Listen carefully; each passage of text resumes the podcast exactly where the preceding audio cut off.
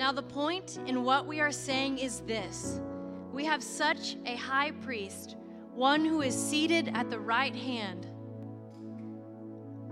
of the throne of the majesty in heaven, a minister in the holy places, in the true tent that the Lord set up, not man. For every high priest is appointed to offer gifts and sacrifices. Thus, it is necessary for this priest also to have something to offer. Now, if he were here on earth, he would not be a priest at all, since there are priests who offer gifts according to the law. They serve as a copy and shadow of the heavenly things. For when Moses was about to erect the tent, he was instructed by God, saying, See that you make everything according to the pattern that was shown you on the mountain. But as it is, Christ has obtained a ministry that is much more excellent than the old, than the old as the covenant he mediates is better, since it is enacted on better promises. For if that first covenant had been faultless, there would have been no occasion to look for a second. For he finds fault with them when he says, Behold, the days are coming, declares the Lord, when I will establish a new covenant with the house of Israel and with the house of Judah, not like the covenant that I made with their fathers on the day when I took them by the hand to bring them out of the land of Egypt. For they did not continue in my covenant and so I showed no concern for them, declares the Lord. For this is the covenant that I will make with the house of Israel after those days, declares the Lord. I will put my laws into their minds and write them on their hearts, and I will be their God, and they shall be my people. And they shall not teach each other one his neighbor and each one his brother, saying, Know the Lord, for they shall all know me from the least of them to the greatest. For I will be merciful towards their iniquities, and I will remember their sins no more. In speaking of a new covenant, he makes the first one obsolete, and what is becoming obsolete and growing old is ready to vanish away. Let's pray. God, thank you. Thank you for this new covenant in the blood of your Son, Jesus that we did not earn and we did not toil for, but you gave to us that we did not deserve. And you are so worthy of our praise this morning. You are greater and you are better. And we love you.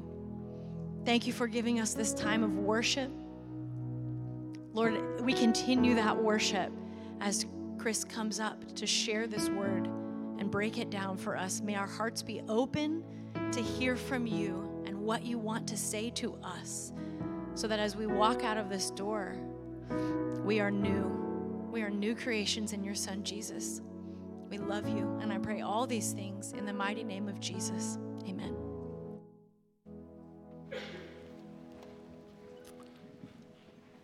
I'll never stop singing your praise. What a great line of the song. I hope that throughout this whole next week we can just praise the Lord for everything they give us, even cold weather, even the warm weather, and we can praise Him in, in all those instances. We're, we're in chapter 8 of the book of Hebrews, and we're kind of in an interesting chapter because um, we're kind of in the middle of this kind of transition of the author moving from one point to the next point. He's sort of going to overlap them a little bit inside of this chapter. So, the best way that I can describe this is how many of y'all have listened to a DJ? Like you've been somewhere where a DJ's played, like, a, like at a prom or, you know, not the clubs, hopefully. Too many of y'all out there partying on Saturday nights and not coming to 8.30 service. But um, when you listen to a DJ, right, when they, when they li- take one song and they mix the next song, right, without the little without that part, right? And they just kind of overlap them. You have sort of the fading of one song and the bringing in of another song. That's sort of what we're doing in this chapter, right? If I had to tell you who my favorite DJ was, it'd be uh, Dustin Pennington, right? Yeah, Dustin. Y'all give Dustin some love, please, if you don't mind. So, if you didn't know Dustin, Dustin is our amazing sound guy. He takes care of all the sound and all the things. In fact, this morning we had him on a 20 foot ladder cleaning out the projector because it stopped working. Things have just stopped working. Can y'all pray for our equipment right here? Our copier didn't work this week. We're getting ready to give y'all the next book in the Hebrew series. Y'all can study these things at home as well. You'll have to wait till next week uh, to get that as well. But um, thank you, Dustin, for all you do, um, mixing things together to make it sound amazing for us. But the author is going to mix these two thoughts, right? Now, what we're doing is we're leaving this thought. We're leaving this thought about Jesus being our great high priest, and we're sort of taking a deep breath Right, notice what it says here in verse 1. Right, you can see the author sort of taking this deep breath because we just got done with Melchizedek and all these crazy verses and all these things happening from all over the word. And he says this Now, the point in what we are saying is this. So he's going to he's to clarify, right? He's going to stop take a deep breath and he's going to kind of just review and clarify some things about what direction are we heading in all right so i wanted to do that with you as well if you remember we started the book of hebrews in january we've been walking through it methodically the entire time getting ourselves talking about it as a mathematical proof and if you remember, we have this greater, I know it's still, it's morning and it's math again, sorry. But this is a greater than sign. Anybody have a hard time with that back in the day? Like the alligator or the Pac-Man eats the big cookie? No? Okay, so um, anyway, this is a greater than symbol, all right? So I want you to imagine when you see this greater than symbol, if you were to like hit the button, bing, and up came it, proof number one was that Jesus is greater. What is he greater than? He's greater than the angels. That's where we started. He's a greater messenger than the angels. He's greater than Moses.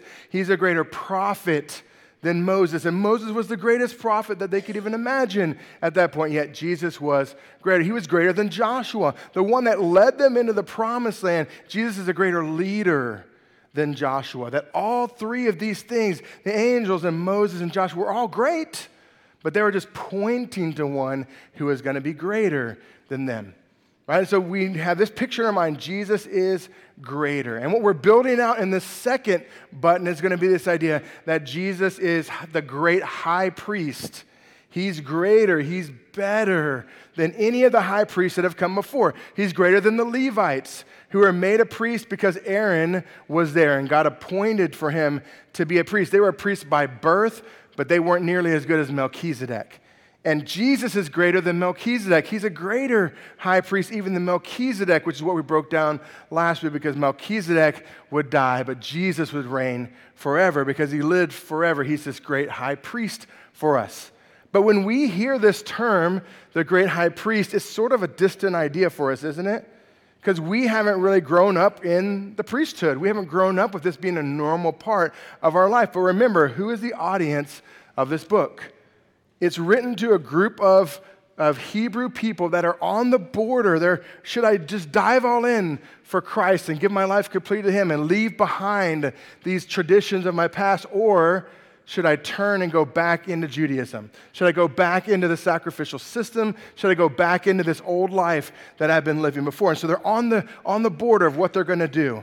And so what the author's doing is like, well, you could run back to that, but Jesus is a greater high priest than that. That's what we're going to pick up here in verse 1.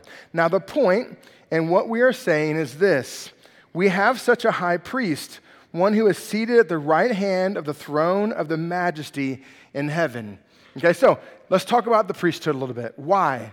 Why, why is Jesus considered this great high priest? Well, here's the first reason Jesus is the great high priest because he has access directly to God. Remember, a priest, their design was to be man's advocate to God, someone speaking on man's behalf. Jesus is speaking to God on our behalf. He's a mediator of this new covenant for us. That's good news. Because if we were to stand before God, we would fall short. But Jesus stands before God for us, His righteousness given to us, so that we can actually stand before a holy God and not fall short. So Jesus is this one that has access to God in a way that's totally different than us before. And why is he seated at the right hand? Well, this idea of seated means it is finished. The work is done. Like, how many of y'all have been working out in the yard and when you come in, you don't get on the treadmill? Right? You sit down. You're like, ah, that chair. You don't care if you're sweaty. You just have that chair. Anybody have that chair? Like, you just have the chair. It doesn't matter if it's, it's boom, plop in it, almost flip over backwards because it's really springy, right? You get that from, you probably get water. I get like Pepsi Zero, right? And I'm just hydrating with Pepsi Zero, right? But you just have this place when you're done with the work, you sit down in your favorite spot, right? And here Jesus is. The work is done. It is finished. We get to sit, he sits down at the right hand of the Father in glory and in majesty. Whew, that's such good news for us.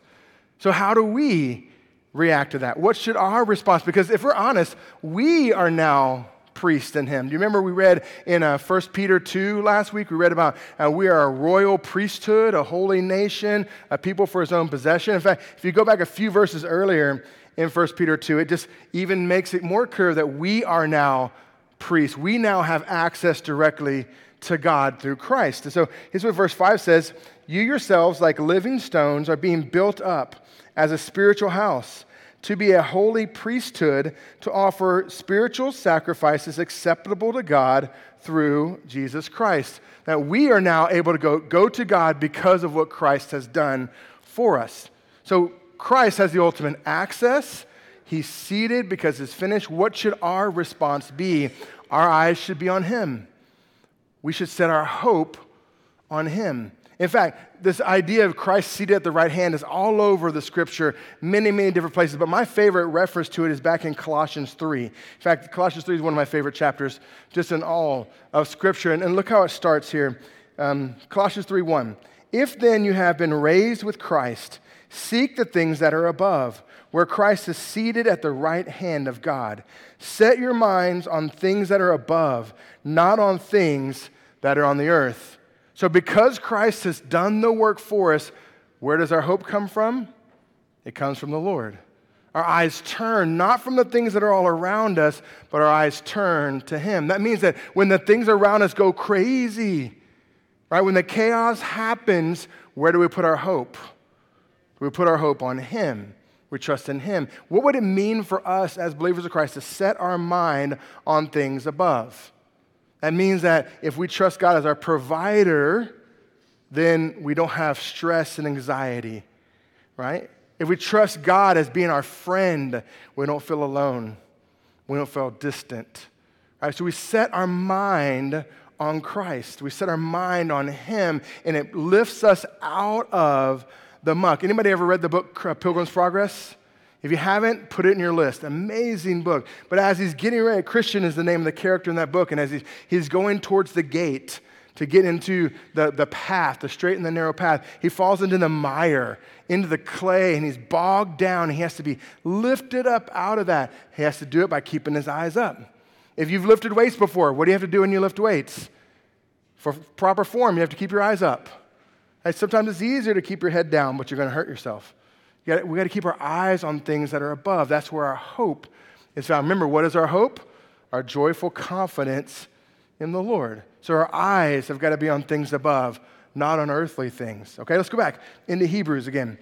It says this in verse 2 A minister in the holy places, in the true tent that the Lord set up not man. So not only is he seated at the right hand of God, not only is he, you know, this perfect high priest, but he's also a minister for us in the holy place. This holy place is talking about the tabernacle and the temple, right? And next week we're going to revisit the tabernacle and all the incredible, incredible symbolism that we find in there as well. So we're going to we're going to jump into that next week. Remember, this is sort of the transition. It's pointing us ahead to things that he's going to talk about and summing up some things as well. But he says that he's a minister in the holy place. Here's what's awesome about that. That if he's at the right hand, he's ministering in the holy place, he has the perfect access to give us forgiveness of sins.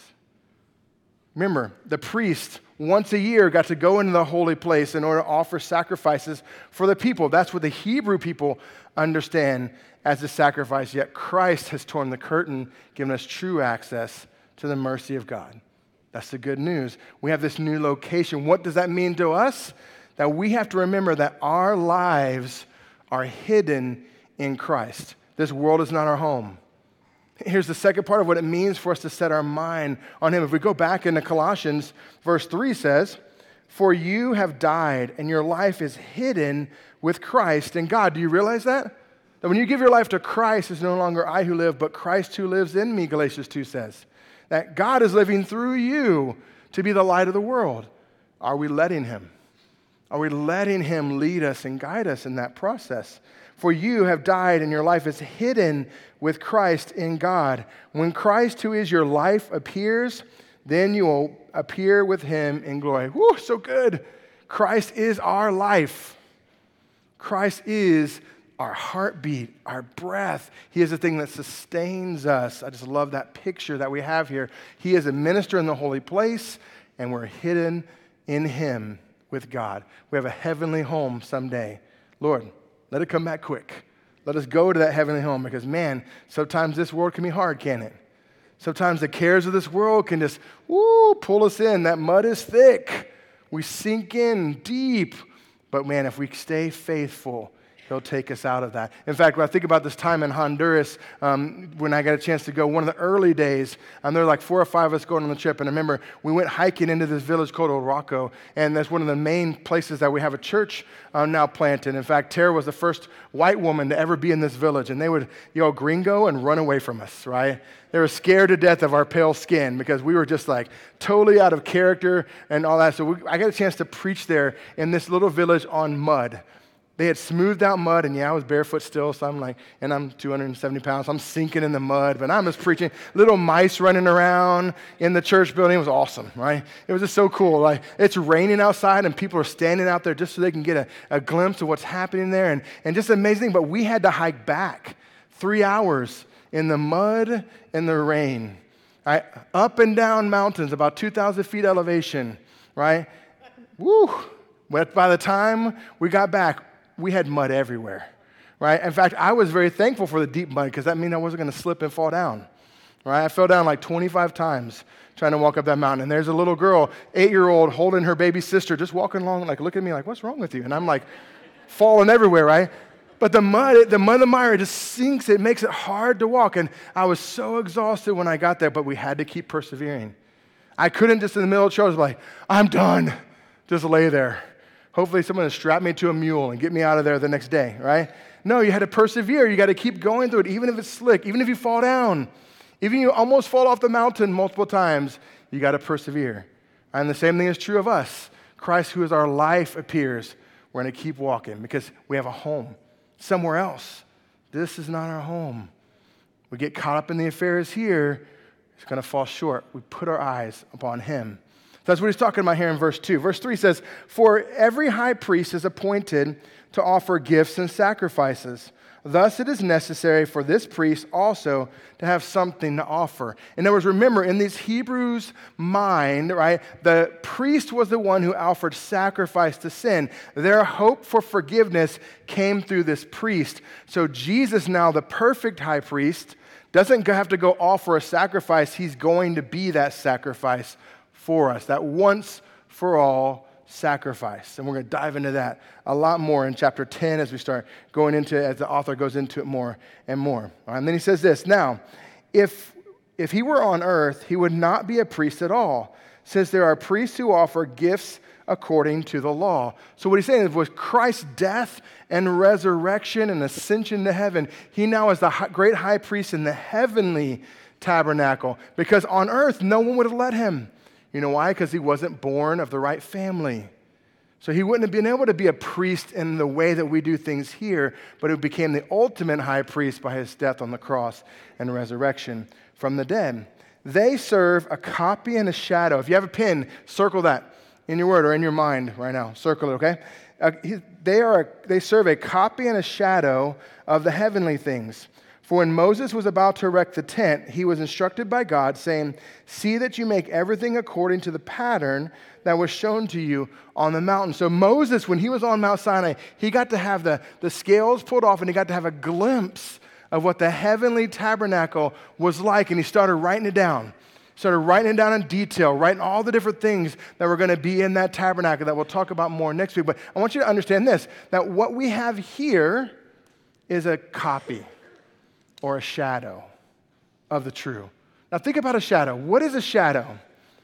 Uh, the, the shadow is something that gives you the appearance of the form, but without the detail, right? When, when you come into the light and the shadow comes out, you could tell a lot of times what it is, but you don't get the full understanding of it. For example, let me show you a picture. This is kind of a famous picture that came out uh, just recently from National Geographic, right? Of these shadows of these camels, right? Isn't that kind of cool? Like, I guess maybe drone or plane or whatever. Um, do you actually see the camels? Because what you're seeing is just the shadow. Like if you look at it closer, you can see that really thin, there's like a little darker beige that's there. That's the, that little thin line is the actual camel, and all we're seeing from this angle is the shadow that's being projected by the sun. If you need to, go home. So I think it's called Camel Crossing from National Geographic. You can zoom in and see that I'm actually telling you the truth, right? Because I know it's like little bitty up on that big screen. Um, but what we're seeing is the shadow. Does the shadow give us the, can we tell us camels? Yeah, we, we could tell us camels, right? Does it give us all the details of the camel? Does it look like Shazam, the camel that came at night in Bethlehem, that I got to know really well, all right? He, he was a little grumpy sometimes in there, right? Does it give us the detail, the full experience? No, but it gives us a glimpse of what it's like. And sometimes the shadow can appear different than it actually is. Like, look at this picture. How many of y'all used to do shadow puppets? Anybody? Go home today. That's your homework, right? Go home and try it out. See if you're any better, right? There's actually tutorials now. You could try, right? But if you were just to see the shadow, you might think, wow, that's, there's a deer. Well, maybe not. Maybe not that, that good. But um, you might think, oh, there's something behind that. What's going on there? So, what the shadow's meant to do is to bring attention to the source. And that's what we have to understand about this because we're going to talk a little bit about what it means to be a shadow. And, and we have a connotation in the back of our mind that the shadow is bad, maybe because it's like dark or something like that. But in this case, what he's saying is like what we see here is a copy it's like, it's like a kind of like the original, but without all the beauty and the detail and the glory. Okay? It's almost like Dr. B instead of Dr. Pepper, right? It's got some of the taste, but not quite the same. Okay, so um, how are we going to do that? How are we going to work that into what we're talking about today? Well, think about the priesthood. Could the priesthood, sacrificing lambs and bulls, could that really forgive sin? Or was that a shadow that if we trace the shadow, we find the source, which was Christ.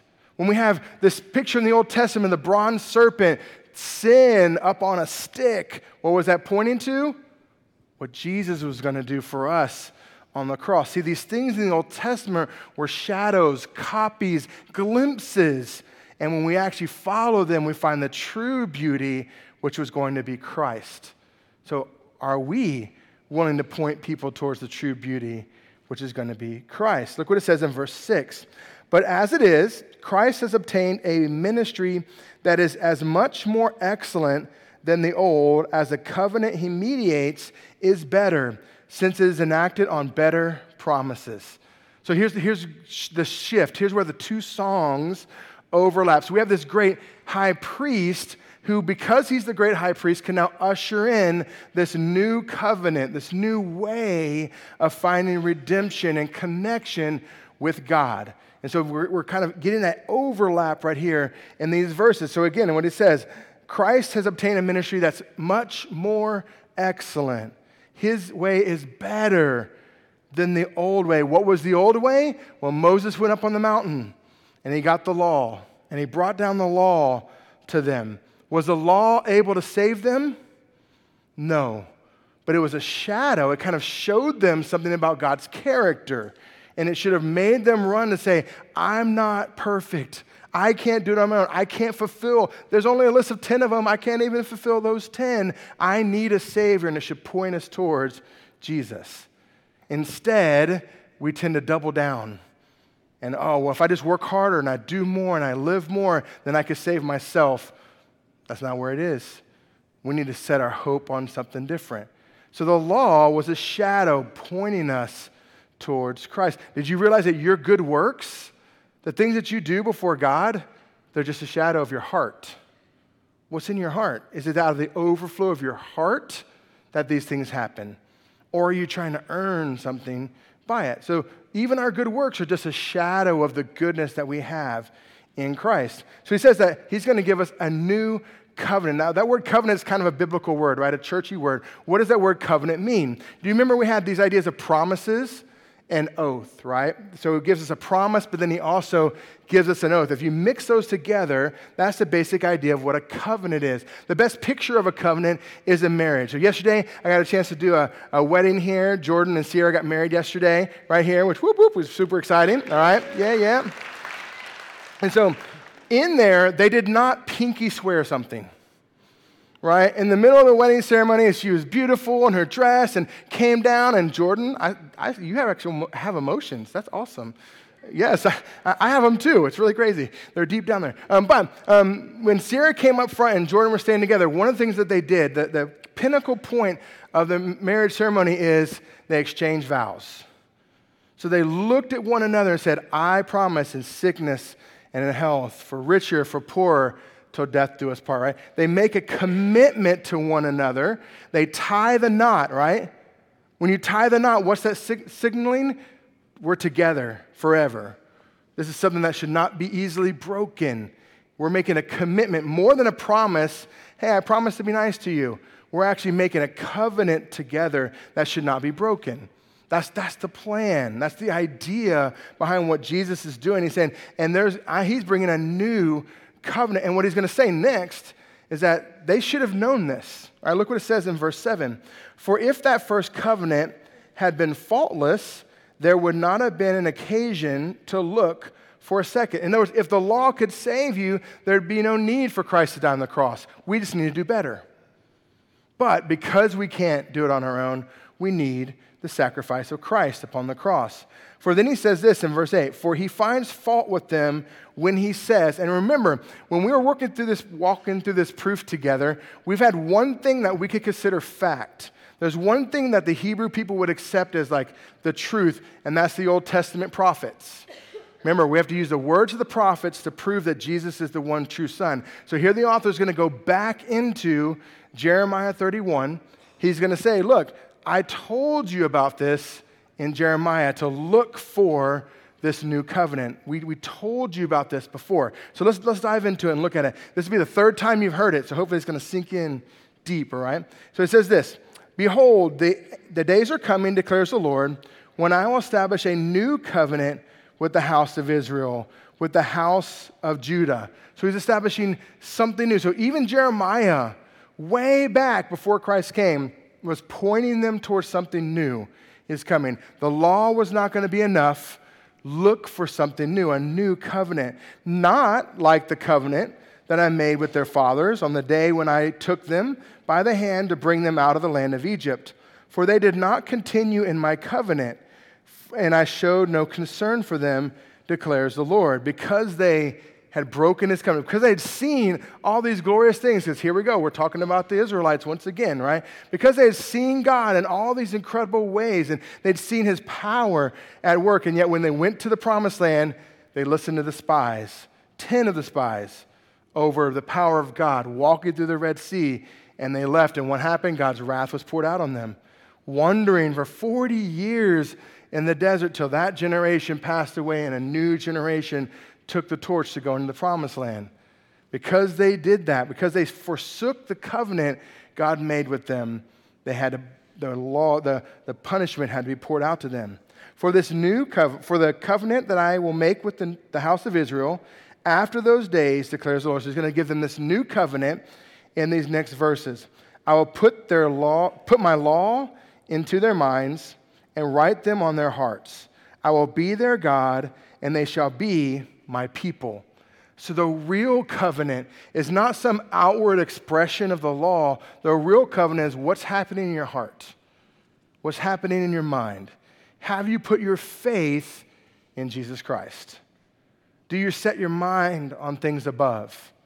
This is the idea that we see here is that this new covenant is going to be written in our hearts. How is your heart? How is our heart? Is it for the Lord? And when you look at this idea of he's going to write this, these, his laws on our mind and our heart, it reminds you back to all these incredible verses in the Old Testament, how God's going to write it on our heart, and we're supposed to push that down to our children. We're supposed to share that with the people that are around us. But what God says in the next verse is that he's going to take care of that. God is going to be the one to now send out the call to all of mankind to say, Come to me, follow me. Now, can I chase a rabbit for a second? many of us cast a big shadow. And I'm not just talking about because I'm 6'1 and 270 pounds, right? I'm saying like sometimes you cast a shadow that people live in. Like, for example, sometimes our kids are known more by who their parents are than who they are. Right? Sometimes you cast a shadow and people think of that ministry because you came out of another ministry. Or things, parents, we, we sometimes cast that big shadow. Can I encourage you, if you're the, the shadow caster, to encourage the people that are in your shadow? Parents, encourage your kids. Lift them up, build them up. Right? Say the things that are in your mind that are positive because we normally say the things that are negative, right? But say the things that are positive. When you think about your kids and how awesome they are, how, how great they did something, or how thankful you are for them, can you tell them? Because it makes it easier to hear the other stuff when we're constantly lifting them up, right? When you have somebody that's in your shadow, notice, lift them up, encourage them, spur them on. If you're the person in the shadow, enjoy the shade for a little while. You're going to have time to get out on your own. Enjoy it. Take the best things of what that person that you, you see, take the best things of theirs and make them your own and walk in that power. Don't be afraid of being in the shadow. Enjoy it for a time. How many of us enjoy the shade in the summer in Texas? Right? You don't believe me? Enjoy the shade of your house with the AC on in the summer. Right? Enjoy it as well. Right? But saying God's going to be the one to put it in their hearts, but we still have that responsibility to be that example for them. Look what he says in verse 11 For they shall not teach each one his neighbor or each one his brother, saying, Know the Lord, for they shall all know me, from the least of them to the greatest. For I will be merciful towards their iniquities, and I will remember their sins no more. Whoo, isn't that good news? He's not going to remember your sin anymore. That means you don't have to remember it either. You can forgive yourself and walk in that freedom that God's given you. You can break every chain. You can walk in that freedom. All right? Then it says this. Um, well, actually, let's go to Romans 1 real quick. Can y'all turn back with me? I think we have time to do that. Um, when it talks about God speaking that word in their heart, it made me think of this, this passage out of Romans chapter 1, verse 19. For what can be known about God is plain to them, because God has shown it to them. That we can now know God. And how? For his invisible attributes, namely his eternal power and divine nature, have been clearly perceived ever since the creation of the world and the things that have been made, so that they are without excuse. That when we look outside at the stars and we look at the human body and how it actually heals itself when you cut yourself, the incredible things that God has put into motion in creation, it should scream out to us God and that if we don't choose to follow him, we are without excuse. So we don't have, everybody in this room has no excuse. If we come before God someday and we haven't given our life to Christ, you can't blame it. Oh, well, this happened to me, or, or this person didn't say the words exactly right, or, or my parents were this way, or, or this. We don't have an excuse anymore. God has made it plain to us. Here's the choice either follow me or follow the things of this world. Set your mind on things above or set your mind on the cares of this world. And guess what? The cares of the world are going to choke out all the growth and all the fruit in our life is going to be choked out because of the cares of this world. Or we could be the good field and produce a good fruit to be useful for the kingdom of God and to have the joy of the Lord in our lives. The choice is ours. We're without excuse. Look what it says next. It says, For although they knew God, they did not honor him as God or give thanks to him.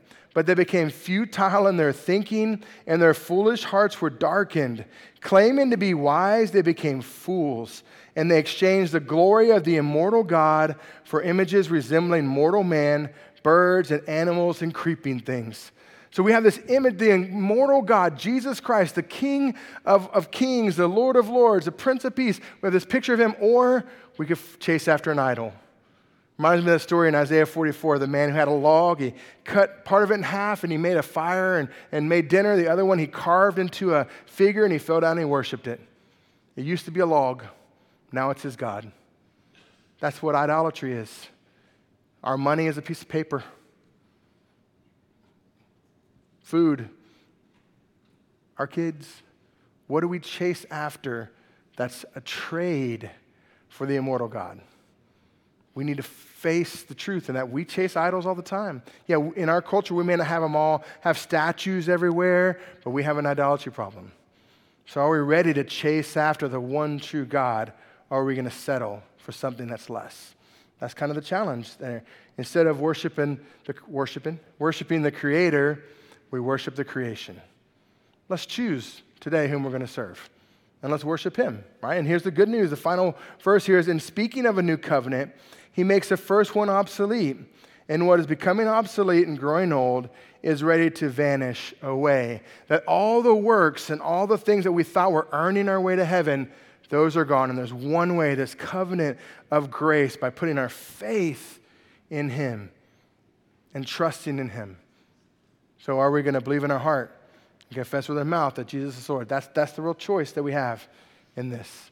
And, and, next week we start talking about the, the tabernacle. And after that, we talk about Christ's sacrifice. And then we see these incredible men and women of God following God in faith to be that perfect pattern for us to follow. That's where we head next week. All right, let's pray.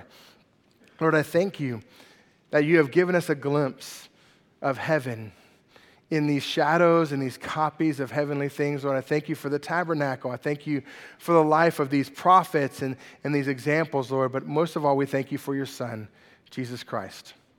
Lord, we thank you that we can put our trust in him and that you will keep our minds and our hearts full of your word. You'll give us discernment between good and evil. Oh, Lord, give us your spirit.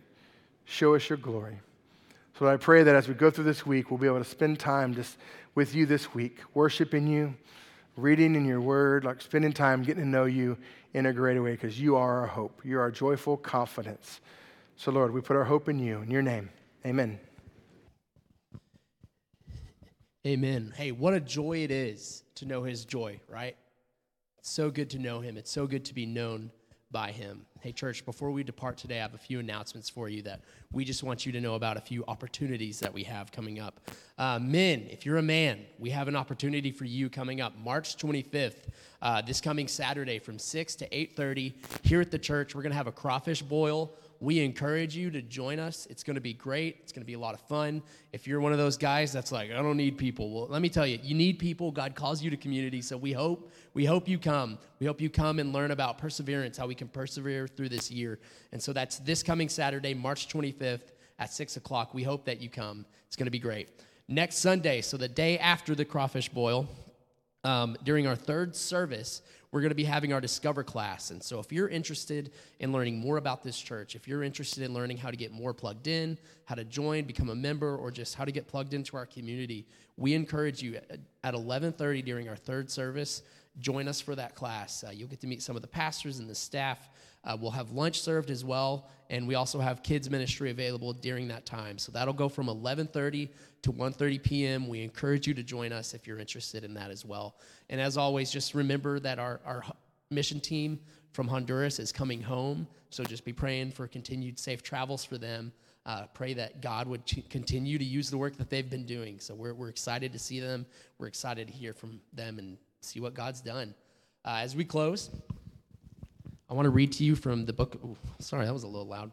From the book of Isaiah, uh, chapter 54, verse 10, it says this For the mountains may depart and the hills be removed, but my steadfast love shall not depart from you, and my covenant of peace shall not be removed, says the Lord, who has compassion on you. Church, as you leave today, I pray that you go with that compassion and with that love. Thank you for being with us today.